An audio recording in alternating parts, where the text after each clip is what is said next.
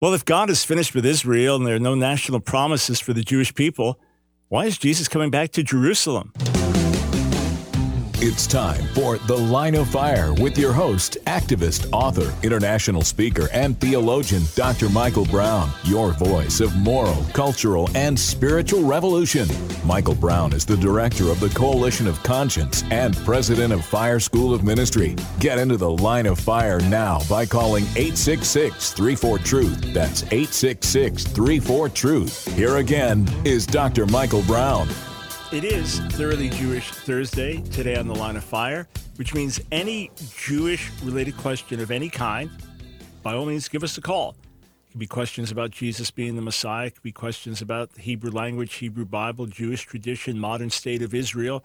If it's Jewish related in any way, give us a call 866 348 7884. Yet another round of elections about to take place in Israel. It's always chaotic, election after election, without things being settled, the nation divided in unusual ways. How to pray? Pray for God's will. God, have your way in the elections. And all these different parties running, and you think we've got two main parties in, in America. You may have two main parties in Israel, but they're two of like 12 or 15 or 20, however many are running, and then each one needs the other to form coalitions if you're not familiar with how things run in Israeli politics, the Knesset, so it's like the Israeli parliament or Congress, the Knesset has 120 seats. So to have a governing ma- majority, you need 61 of the 120 seats. But no party will get that many seats. So let's say the, the two primary parties the last time were Likud and Blue and White. And let's say they each got theoretically 38 seats. So now you need 23 more seats to to get to your 61. Well, maybe another party got 10 seats. Maybe this party, maybe Meretz got this, and Shas got this, and United Torah Judaism got this, and then the combined Arab parties got this. So you got to make deals now. Who are you going to make a deal with? Well, okay, we, we need you and you, but but hang on. To get you in, you have a demand. Well, you only have four seats. That's all you have is four seats. That's all your party won because you vote for parties, not candidates, even though the candidates have leaders. You vote for parties in Israel. And then the party puts forward the leader to lead. So you only got four seats. Yeah, but you need me. And without me, you can't form the coalition. And this is what I demand. Uh, do I do it or do we? So that's how it works out. So you end up with various compromises and then power brokers who don't have that much power in terms of total seats, but they have power in terms of you need me for your coalition. And then who's going to go further to the left? Who's going to go further to the right? What will the rest of the constituency accept? And it, it, it becomes a very interesting situation there, and one that almost always has somebody unhappy. I don't I don't mean the large scale votes that your party didn't get in, but I mean even when you vote for your party, they're almost always going to make a deal with somebody somewhere that you're not going to like. But that's just kind of the price of doing business. And you think things get intense with vitriol and attack in America, trust me, Israel's quite used to that. Quite used to that. 866 Three Four Truth. Before I go to the phones, I, I want to open up this subject of the importance of Jerusalem. Why is it that Yeshua is coming back to Jerusalem if, as some people believe, God is finished with national Israel? Individual Jews, they would say, can be saved, but Israel as a whole has no covenantal promises. Modern Israel today has no connection to biblical prophecy. That's what some would allege. Of course, I categorically reject those ideas. There are promises that remain for the Jewish people as a nation. There will be a national turning of Israel to the Messiah at the end of the age. And the Jewish people are back in the land by the sovereign hand of God. The one who scattered is the one who regathered. So those who don't agree and say, no, modern Israel today, it just happened, it has statehood and UN and Western imperialism and, you know, in, uh, getting involved in the Middle East and all that. And that's what it is. It has nothing to do with prophecy. Okay, I can easily rebut that scripturally, but let's say someone holds to that. And yes, individual Jews can be saved, but there's not significance for the Jewish people as a whole. Well, what do you do with the fact that Jesus is coming back to Jerusalem? Why is he coming back there to set up his kingdom? And why are the scriptures so literal and detailed about this very thing? So, just this week, couple days out now, my brand new book, Christian Anti Semitism Confronting the Lies in Today's Church. As I've said repeatedly, it's the book I wish I didn't have to write. I wish my book, Our Hands Are Stained with Blood, which came out in 92 and now the updated edition in, in, in 2019, I wish that would be enough just that would be enough because we cover church history and and some things of what that have happened today, but that'd be enough. Except there is an ugly stream that is growing in intensity and force of Jew hatred among professing Christians. Thankfully, the vast majority of believers I know, all the believers I work with in America and around the world, are great lovers of the Jewish people and lovers of Israel.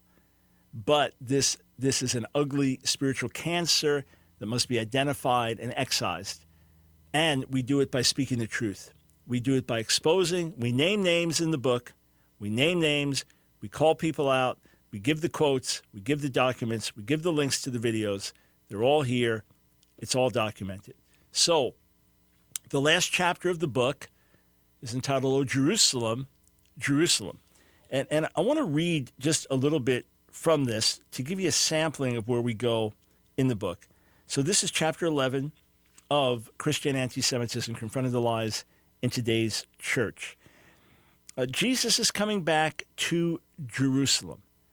As the angel said to the disciples as they watched the Lord ascend to heaven from the Mount of Olives, Men of Galilee, why do you stand looking into heaven? This Jesus who was taken up from you into heaven will come in the same way as you saw him go into heaven. Acts 1.11. Yes, in the same way he left visibly, visibly, bodily, from the Mount of Olives in Jerusalem, he will return visibly, bodily, to the Mount of Olives in Jerusalem. As Bible teacher David Pawson noted, once you accept that this return will be physical as well as personal, tangible as well as visible, in a word, bodily, then another adjective has to be added. It will be local. Once that has been said, the location needs to be identified. I've never heard anyone claim that it will be Rome or Geneva, or Canterbury, or Moscow. Every opinion I have come across plumps for Jerusalem. But, it's the end of his quote, but this is not really a matter of opinion.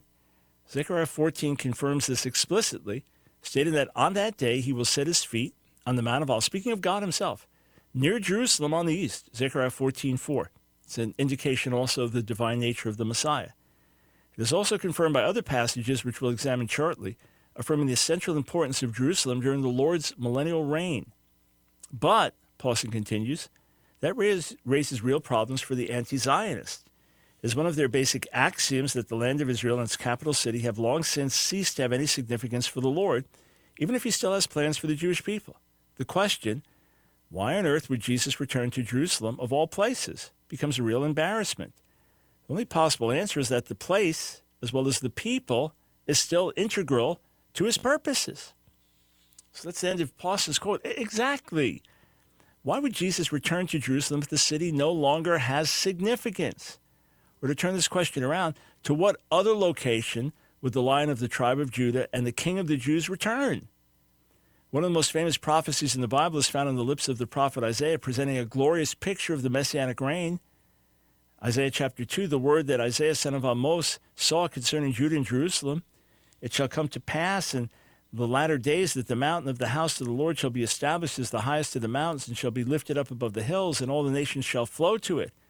And many people shall come and say, Come, let us go up to the mountain of the Lord, to the house of the God of Jacob, that he may teach us his ways, that we may walk in his paths. For out of Zion shall go forth the law and the word of the Lord from Jerusalem. He shall judge between the nations and shall decide disputes for many peoples, and they'll beat their swords into plowshares and their spears into pruning hooks Nation shall not lift up sword against nation, neither shall they learn war any more. In Isaiah 2, verses 1 through 4. How beautiful this day will be, how, and how this hope has inspired millions through the centuries. No more war, no more strife. The nations of the world worshiping the God of Israel, the Messiah ruling and reigning with justice and with truth, and with and all of this will flow out of Jerusalem. Peter in Acts 3 says these promises will be fulfilled when Jesus returns. So Christians who demonize the Jews have taken a very different view. In the words of Rick Wiles, True News, a broadcast that puts out all kinds of anti Semitic misinformation, and to whom we've tried to debate and reach out, have on his show, me on his, hasn't worked. For the record, he says, I totally reject Christ- uh, evangelical Zionism. John Nelson Darby was an occultist. Cyrus Scofield was a lying, deceiving swindler and conman. I'm not a religious Zionist or a secular Zionist. I am a new Zionist. Old Jerusalem is not my eternal capital. Old Jerusalem is the harlot, the great city, Sodom and Egypt, the city that killed our Lord. It will be completely destroyed by fire when Jesus Christ returns to establish his everlasting kingdom on the new earth. Unlike today's evangelical Zionists, he said, I do not idolize the state of Israel. I desire a better country that is in heavenly, wherefore God is not ashamed to be called my God, for he hath prepared for me a city. So, using biblical language to try to denigrate denigrate and deny the promises God gave to Israel. Uh, other Christians who are fearful of a Jewish utopia have raised similar concerns. Many point to Dan Loper, who writes in Kabbalah's Secrets Christians Should Need to Know. Nearly 10 years ago, when the Holy Spirit began to reveal to me out of the scriptures the mysteries of the great city Jerusalem, I made efforts to share this information with pastors. In every instance, I received the same answer. They could not or would not acknowledge the biblical evidence pointing to Jerusalem as mystery, Babylon, the mother of harlots. This overwhelming response is based in tightly held traditions of men and is often rooted in fear. No. God says in His Word to pray for Jerusalem, Isaiah 62 7, until it is the praise of all the earth. now, I'm glad, we'll stop there, but I'm glad that when Dan Loper tried to share this false revelation that she believes she got from God, try to share it with different pastors, one after another after another, shut it down. That's what she recounts. Why? Because the Bible's just too clear. Verse after verse after verse, speaking of a glorious future for Jerusalem, the city to which Messiah will return, and to the people of Jerusalem as they turn to God in repentance and recognize Yeshua as Messiah. As God promised, it will come to pass.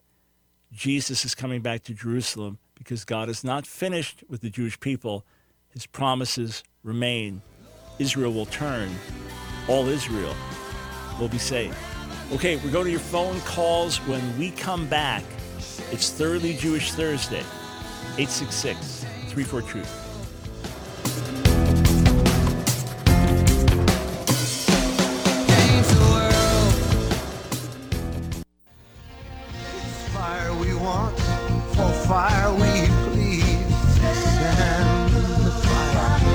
The Line of Fire with your host, Dr. Michael Brown. Get into the line of fire now by calling 866 34 Truth. Here again is Dr. Michael Brown.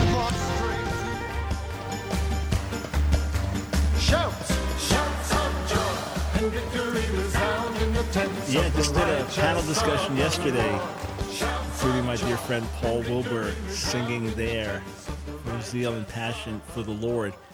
866 3 for Truth. This is Michael Brown, The Line of Fire, Thoroughly Jewish Thursday.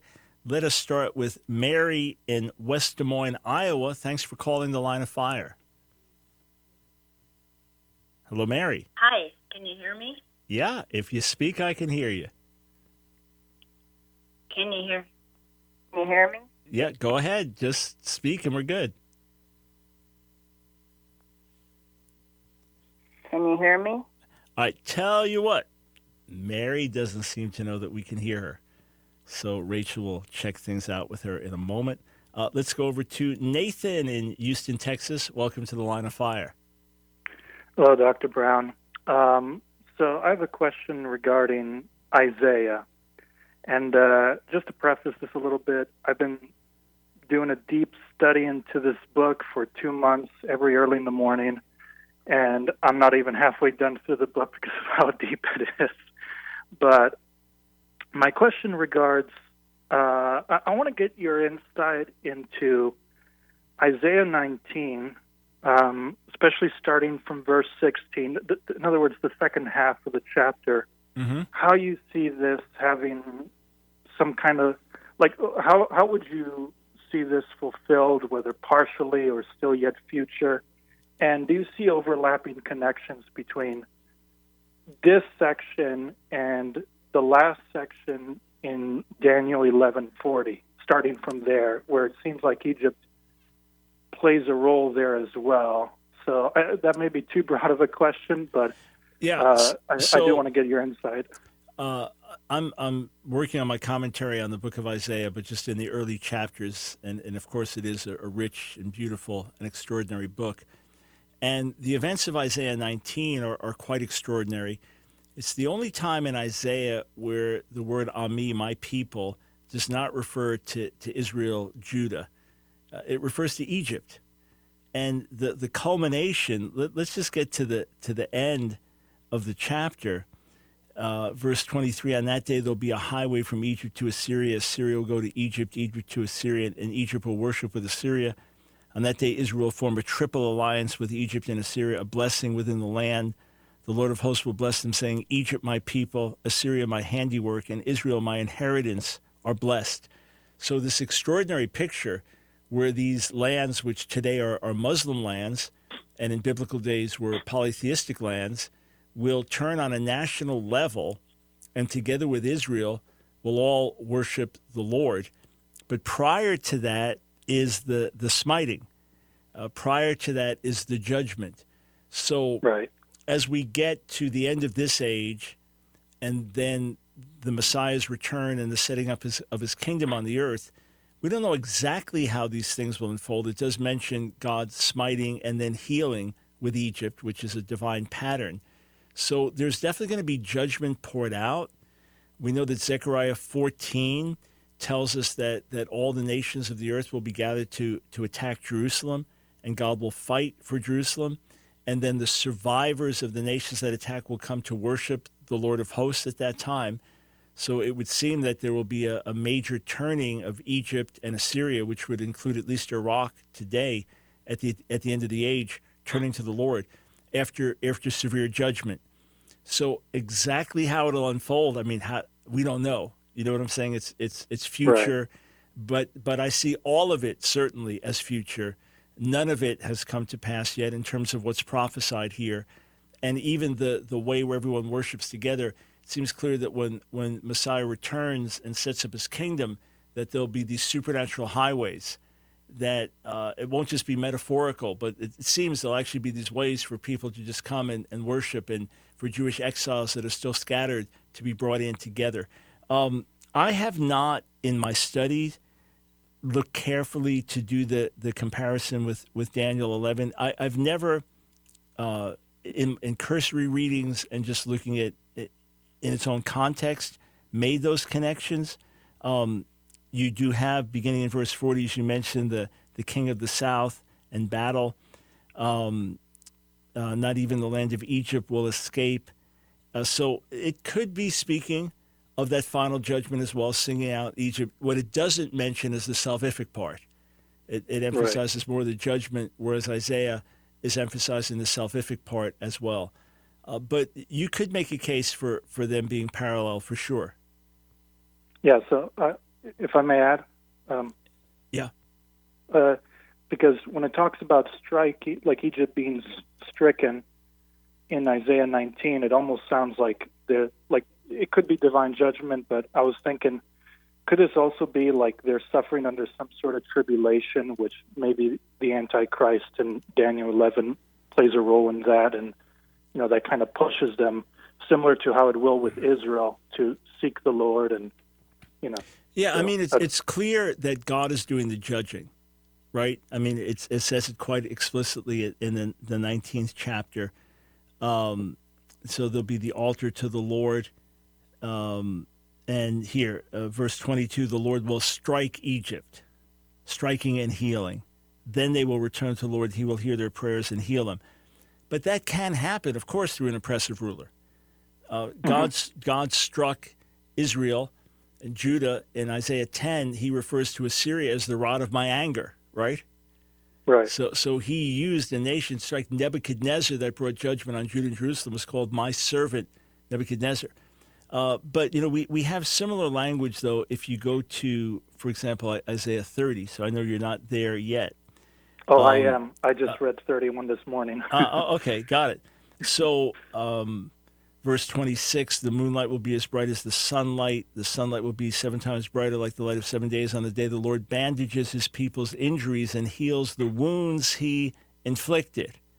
So, there's divine judgment, and then the healing, and, and something more beautiful comes out of that. So, yeah, it could be. It could be direct outpouring of wrath, as depicted, say, in the book of Revelation. It could be wrath expressed through an oppressive ruler, and that's part of divine judgment, giving people over to what they desire. So there, there are all different ways that it could come to pass. It's just, it's, it's not just amazing that it's going to happen, but it's amazing it's in the Hebrew Bible. It- It's, it's another indication of divine inspiration because a, a patriot doesn't really think like that. A, a- a nationalist doesn't really think like that especially when you see the idolatry of the nations and how Egypt in the past has been an enemy of Israel, Assyria is a current enemy of Israel, and yet Isaiah is seeing this vision where they'll all worship God together, the one true God. It's, it's an extraordinary account. Yeah, so good questions. I appreciate it. Keep studying and keep digging. And thank you that you're doing a commentary on Isaiah. That's the first I hear of it. I look forward to it. yeah, there, there's actually uh, a bunch of Pentecostal scholars have signed on with uh, publisher Stock that puts out a, a lot of uh, cutting edge books and good academic biblical books. And there are a bunch of different scholars that all taking different books. Uh, some some are ready to come out pretty soon, you know, they or, or or they've already been submitted to the publishers, and others will be years down the line. So I, I don't have a tight deadline that I have to hurry getting out. The problem is it's a it's a little longer than expected. So I've already talked with the Old Testament editor and said, hey, are we okay with flexing a bit here, you know, and going over the page lines because there's so much in it. There's so much in it. So Well, I'm anyway, still young, so I can wait. so have a good day, Dr. yeah, Brown. Good we'll, luck. we'll let we'll, we'll let it known when it's uh, we get the word out when it's out. In the meantime, I've got commentaries on Jeremiah and Job. You can enjoy those. All right, let's let's try to go back to Mary in West Des Moines, Iowa. Go ahead, you're on the line of fire. Thank you. Are you the Dr. Michael Brown that spoke with the people, the land, and the future of Israel when you spoke about uh, the relationship between the land and Israel? Yeah, I've got I've got a chapter in that book. Correct. Yes. Oh, wonderful. Thank you. Well, I don't know why, but I got excited when I looked at the calendar and Passover begins on the 27th of March. All right, Mary, I I apologize, but I can barely hear you. I don't know what happened, but I see a note here. Uh, we should be praying for our Jewish brothers and sisters. So, uh, yeah, I'm not sure what's up with your connection, but we're we're unable to to. It's almost like a whisper. Um, but listen, the prayers of the church are key for God's blessing on the lost sheep of the house of Israel and for the salvation of the lost sheep of the house of Israel. Use me as an example. God's graced me to to do some things in outreach to our people, to write a five volume series on answering Jewish objections to Jesus, to do many debates with rabbis. I've probably done more public debates with rabbis and put out more apologetics material than, than any Jewish believer on the planet today by God's grace. So we've been able to make some contribution and videos and DVDs and series and teachings and different schools where I've been able to teach and lay some of these foundations. Uh, so by God's grace, we, we've done some good in that respect, all to His glory and all to His credit. And we've also put materials out that have helped awaken the church to anti-Semitic strains that have been there through the centuries. But I'm in the Lord because of the prayers of the church. I'm in the Lord because people prayed me into the kingdom when I was a lost, rebellious sinner. I'm in the Lord because God heard the persistent prayers of his people. And what carries me and strengthens me to this day is the prayers of God's people.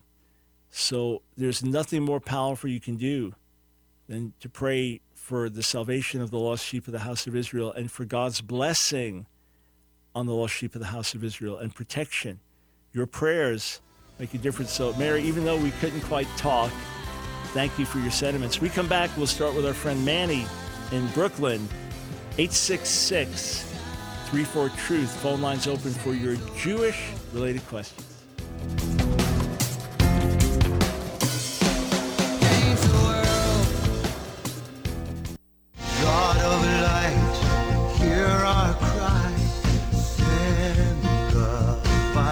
It's The Line of Fire with your host, Dr. Michael Brown, your voice of moral, cultural, and spiritual revolution. Here again is Dr. Michael Brown.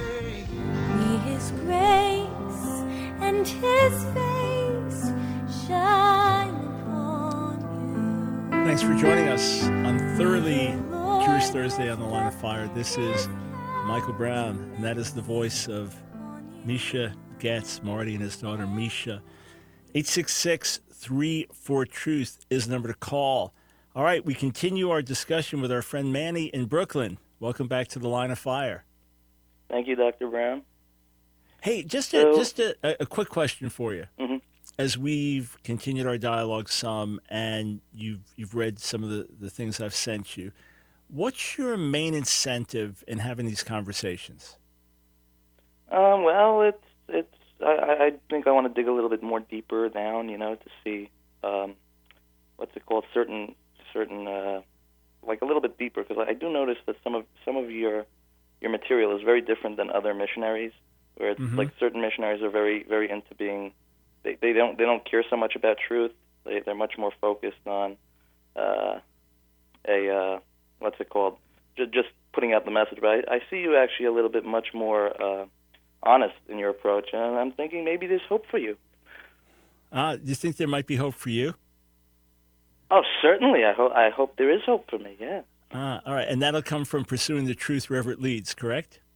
sure. Got it. So, have, have and, and we'll get to your question in a moment. But one more question for you: Have Have you ever, in your life, made life decisions where you had to go against the grain of your community or family because of your own convictions, or have you pretty much always stayed right in the middle with the community you've in and your family beliefs and things like that?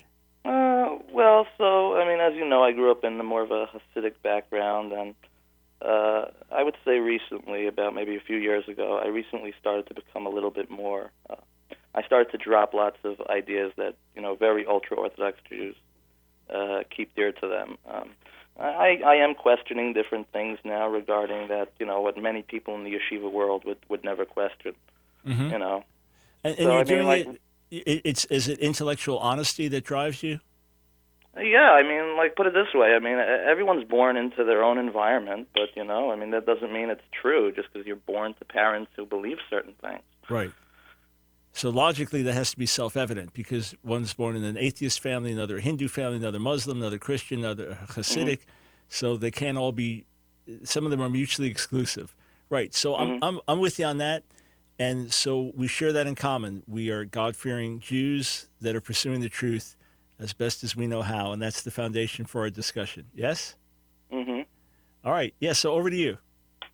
Um, so I wanted to ask you about uh, your views on Daniel 9, and um, I, I guess maybe you want to make an introduction about it. Basically, the argument usually you use is from verse 24 about that the 490 year period. Uh, Mhm. Somewhere during that period, the Messiah had to come. Yes, yes. That that Yes. basically it, it starts.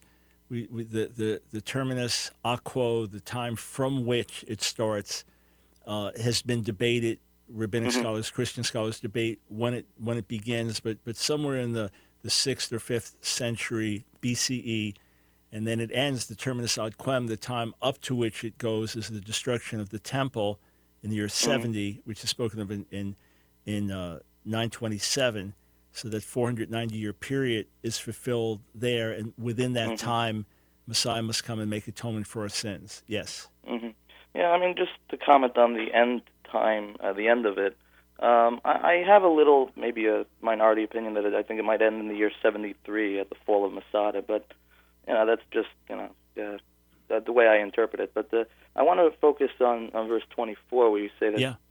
that it has to be during this period. I actually see that this these this 490 years are periods of somewhat light, uh, not, but uh, somewhat uh, pain and suffering uh, to atone for sin. Okay, so so let's let's just back up. Mm-hmm. Daniel nine one and following. Daniel is praying. He's in exile. He's been in exile. He was one to go in one of the first waves of exiles. So 19 mm-hmm. years before the destruction of Jerusalem, and he is praying because he sees that Jeremiah wrote Jeremiah twenty five, for example, that the exile would last seventy years. So he's going to God, mm-hmm. saying, confessing sin and saying, "Hey, isn't it time for the exiles to return?" And then God says, "Actually, I'm going to talk to you about a period not just of 70 years, but of 70 times seven, 490 years." So we, are we in hmm. harmony on that point? Oh yeah, I mean, Okay. But but I, I think what we're not at harmony is. It seems to me that these are not wonderful years. It seems to me that these are years of suffering in order to atone for sin, and only after the sin is fully atoned, after the period of 490 years, can the Messianic age begin. Okay, but there's the the terminus ad quem of 70 or with you 73. Yeah. So so somehow whatever takes place during that period is is that which ushers in the messianic age. Yeah, it does. It's supposed to usher in the Messianic age, but it's not going to usher in the Messianic age by having the Messiah come during that time. It's going to be by having these laid out sufferings, you know, which which talk about, you know, as the, that the city will be rebuilt in troubled times, that, that the Mhm. anointed one will be cut off, and then it talks about the, uh, the you know, the destruction of the temple. Those are years of suffering that are inflicted upon Israel to cleanse it of its sin. And only once it's done, you know, and clean of its sin, only then the Messianic age could start. All right, so let's let's say I agree with you, which I don't, but let's say I agree with you. Right. Well, that was 2,000 years ago. And we've had all types of suffering, exile, right up to the Holocaust, and we've continued to sin all this time. So, what's the use of it's almost like the whole table is set, and now the whole table is emptied, and everybody's scattered from the dinner table again. What was the point of setting the table? What did that actually accomplish then? Well, once we set the table, we we, we accomplished setting the table. Uh, now we just have to get people to come to it. But but what but why have we kept suffering through the ages? Well, we kept suffering because it's a we are self-inflicting wounds on ourselves, and, and we are we are we are keeping on creating new sins. But this was a time where we were supposed to finish the sins of, uh, in my view, the sins of the first temple uh, period, the sins of the intermediate part, where where what's it called? We sinned during the exile, and that's why we had our, our had to be multiplied by uh, seven times, and also the sin, in my view, of the eras of the gaps that many scholars say are between the 490 years. Those are the sins for the second second temple period. So now we don't have to atone for any old sins. We just have to atone for our current sins, and we just have to, you know, get Uh, our right, act so- together. Oh, okay, but but basically, then, what you're saying is we had a massive debt. We paid off the debt. Now we've fallen back into massive debt again. What what did it actually accomplish? No, it, it's it didn't. It didn't stop the Holocaust. It didn't stop the Khmelnytsky massacres. It didn't stop all the suffering through the ages and all the terrorist attacks that have been endured. And all we've done is accumulated a new set of sins, and maybe even worse than the old set of sins. So what actually happened? So, as I said, this is these 490 years is to atone for a specific sin. If you look in in uh, verse 24, the Hebrew there that I have in of me says "lachale hapesha," to end the sin with a with a hey hayadua, you know, a definite article. The, the idea is it's a specific type of sin, in my view. Well, why can't hapesha also mean, as it would, that, that the definite article is transgression broadly? As, as for example, let, let me just read it from the New Jewish Publication Society version Mm-hmm. Sure. on the on the Sefaria website. So, a Jewish website, Sure. Jewish translation. Seventy weeks have been decreed for your people in your holy city until the measure of transgression is filled. So there be a, mm-hmm. have to be a certain amount of disobedience that takes place, and that of sin complete until iniquity is expiated and eternal righteousness ushered in and prophetic vision ratified and the Holy of Holies anointed. So these are distinct things that must take place. The level of sin, the nation sinning on a certain level, has to reach its culmination, and everlasting righteousness has to be brought in, sin atoned for, and obviously a once for all way, and, and the prophetic vision ratified. That makes perfect sense, especially when it references Mashiach being cut off and having nothing. That this is this is all describing what takes place at the cross, and this is what takes place within that 490 year period before the second temple is destroyed, and and Israel reaches the culmination of sin by rejecting the Messiah.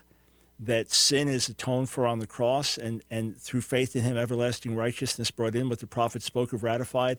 And you know, the Holy of Holies, one time in in in Chronicles and Divrei Hayamim is referring to an individual, the priest. So that could speak of the anointing on Yeshua. But it all happened through him, and it's even mentioning Mashiach, uh, anointed one, being cut off. Whereas your version really nothing happened, and and Israel for Israel to atone for sin, Israel would have had to be righteous. Whereas it's speaking of Israel committing the culminating sin or transgression. So it seems to be the opposite of what you're saying.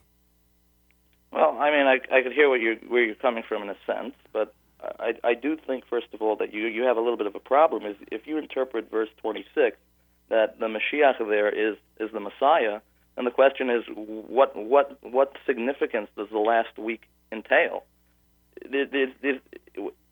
What, The final what- destruction. What, what point of the Yeah, I'm yeah, but sorry. what's the point of the destruction? How is the destruction tied into forgiving of the sins? Ah, because I mean, the, the old system Jesus, the old system is done. God brings judgment on the old system, the temple destroyed, but there's no more need for a temple.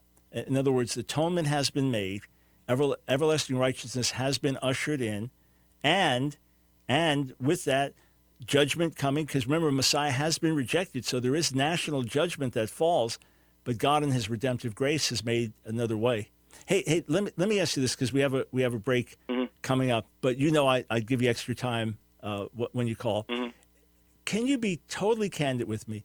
You've argued different points. We've gone back and forth with some give and take. Do you think this might be one of your weaker arguments, honestly, in your heart of hearts? uh, no, not at all. You Because really don't. because because then you have to you you have to say that there's actually two themes, two types of sins, at, you know, coming in here at the whole time. Where where my view is, it's a 490 year period, and uh, what's it called? What's it called? It's all about one type of major sin. It's not about like you know like a progressive thing. Also, it doesn't say here anywhere in the verse that that you know this is this is this is going to be the final end to all sin, and that Israel will never sin anymore after this. All it's saying is that this is a 400 year period for for for an atonement process. And, everla- and everlasting, everlasting righteousness was brought in. everlasting righteousness. No, the the 490 year period was in order to bring in an everlasting righteousness. That was the purpose of it. But it's, it hasn't happened. It's 2,000 years later. It hasn't happened. Hey, hey, listen, we're out of time. God willing, we'll continue the conversation. But really, honestly, based on our discussion from Haggai 2, is much more textual.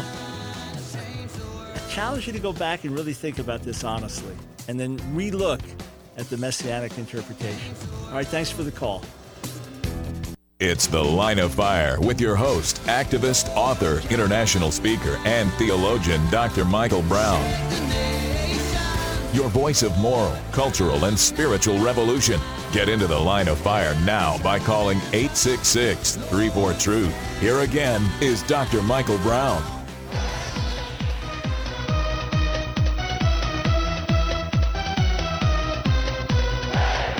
Welcome, welcome to our thoroughly Jewish Thursday broadcast. Michael Brown, delighted and blessed to be with you. Hey, when when we have over the years religious Jewish callers, I always do my best to give extra time for the conversation for two reasons. One, I'm thrilled they're taking the time to call and and have a conversation, and, and obviously I, I long to see them come to know Yeshua as Messiah. And two, I I want it to be educational for you to hear a Jewish person who's a thinking person and a student of Scripture to argue out their viewpoint or, or to, to hear their perspective. So it can be educational for you as well. So I, I know uh, I do take some extra time with these calls, but it, it's with it's with real purpose, and, and it's a great joy to do it. And, and if you're you're you're watching or listening, you're a Haredi, you're Hasidic, you're yeshivish, you're whatever your background is, you're a religious Jew, and you have questions, but you don't want to call, you know, you want your voice to be heard, that's just great. Just just write to us. Write to us. AskDrBrown.org. And if you say, I, you know, I'm Yiddish is better, write to us in Yiddish. We've got a, a colleague that will gladly respond in Yiddish. You want to write in Hebrew? Want to write in Russian? We've got colleagues that'll respond to you in, in Hebrew or in Russian. Just contact us through the website. We, we don't give your email out, your name out, nothing. AskDrBrown.org. Okay, with that, let's go to Roy in Fort Mill, South Carolina. Thanks for holding. Welcome to the line of fire.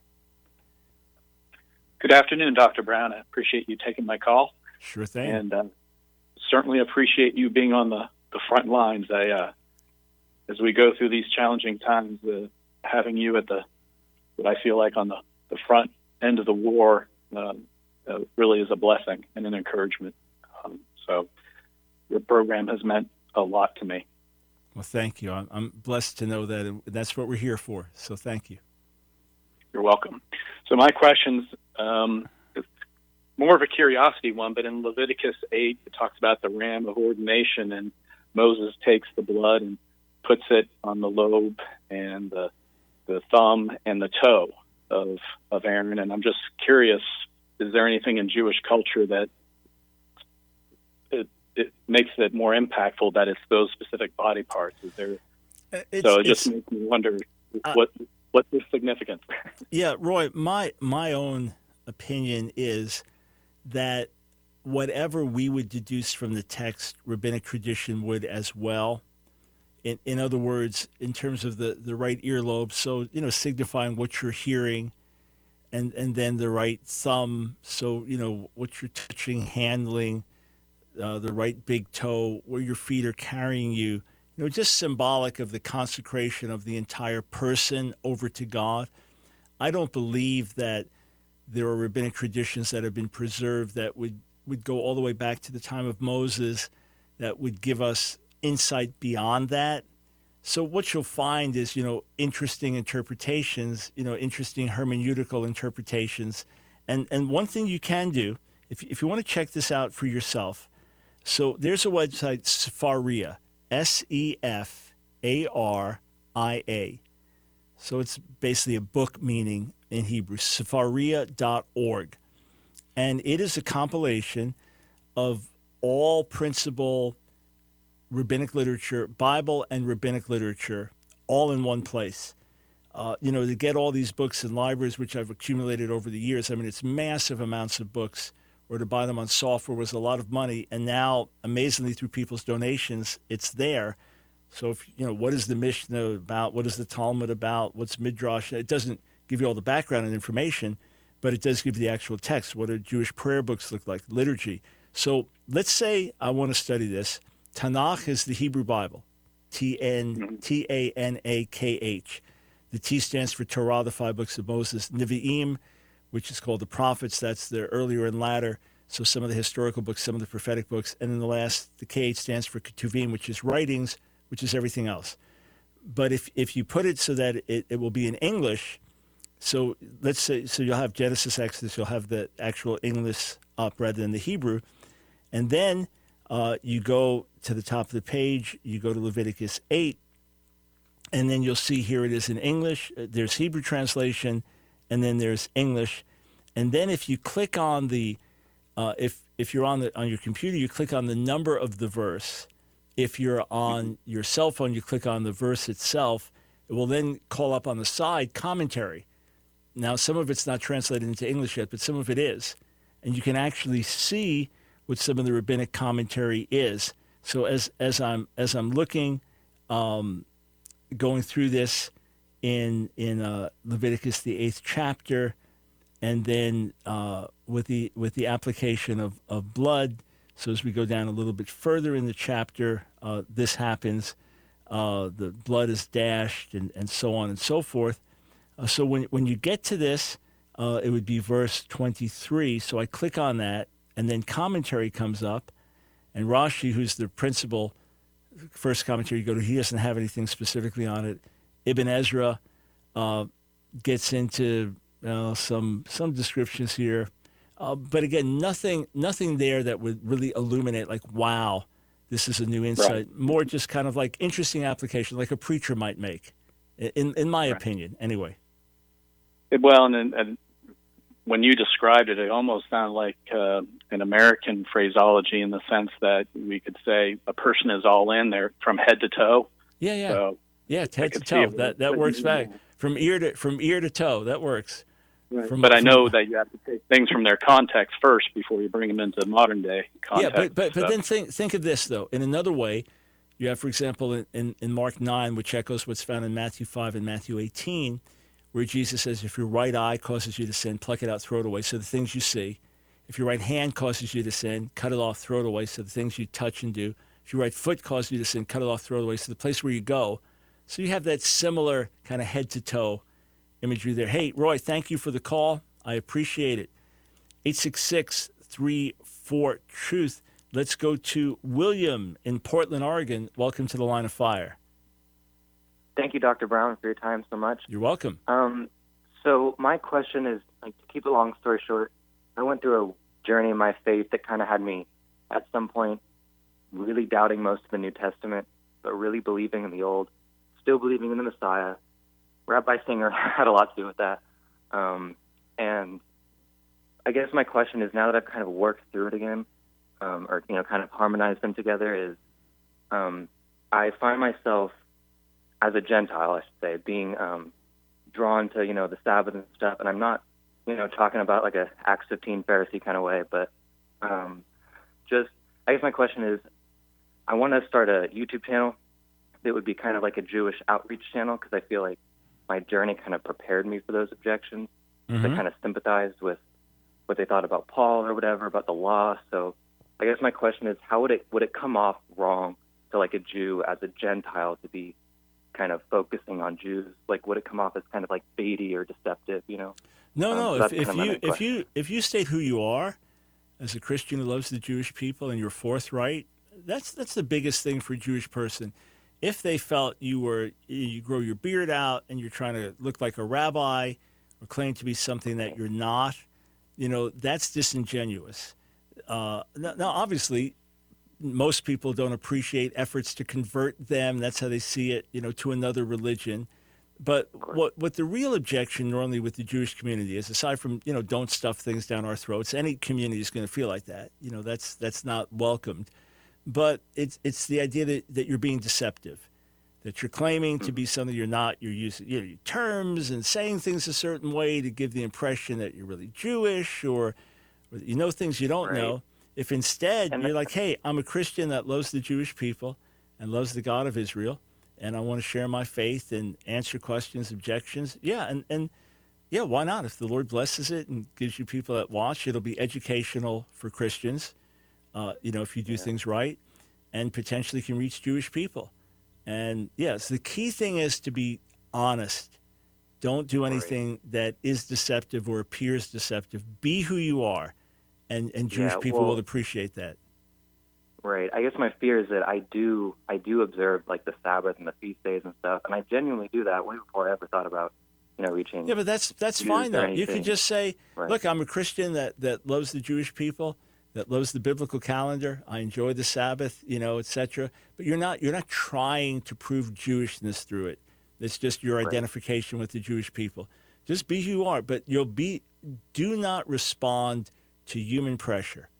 All right. In, in, other words, when you feel pressure from one group, well, you have to distance yourself from this or you feel pressure from you know I got to look more Jewish or prove no no that's never helpful and and you cannot be moved by human opinion if you have a YouTube channel or social media outlet you really have to pray do your best to get God's mind be in touch with local leaders you know other believing leaders that that you can get counsel from and input from and then don't be moved by human opinion now you may see objections that are raised. Someone may find out about your YouTube channel and start to attack, and that may cause you to reflect more deeply or come up with more solid answers. But that's great. Just you know, be challenged by it to go even deeper. And William, I hope you've taken advantage. We've released uh, three very specific demolitions of misinformation of Rabbi Tovia Singer thus far on our website, Ask Dr. Brown, or just uh, excuse me, AskDrBrown.org or YouTube channel, Ask Dr. Brown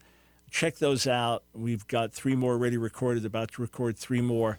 I want to get as many of these out so that people can be set free with the truth. Hey, Jordan, Scott, others, try to give us a call tomorrow and we'll put you at the top of the list. God bless.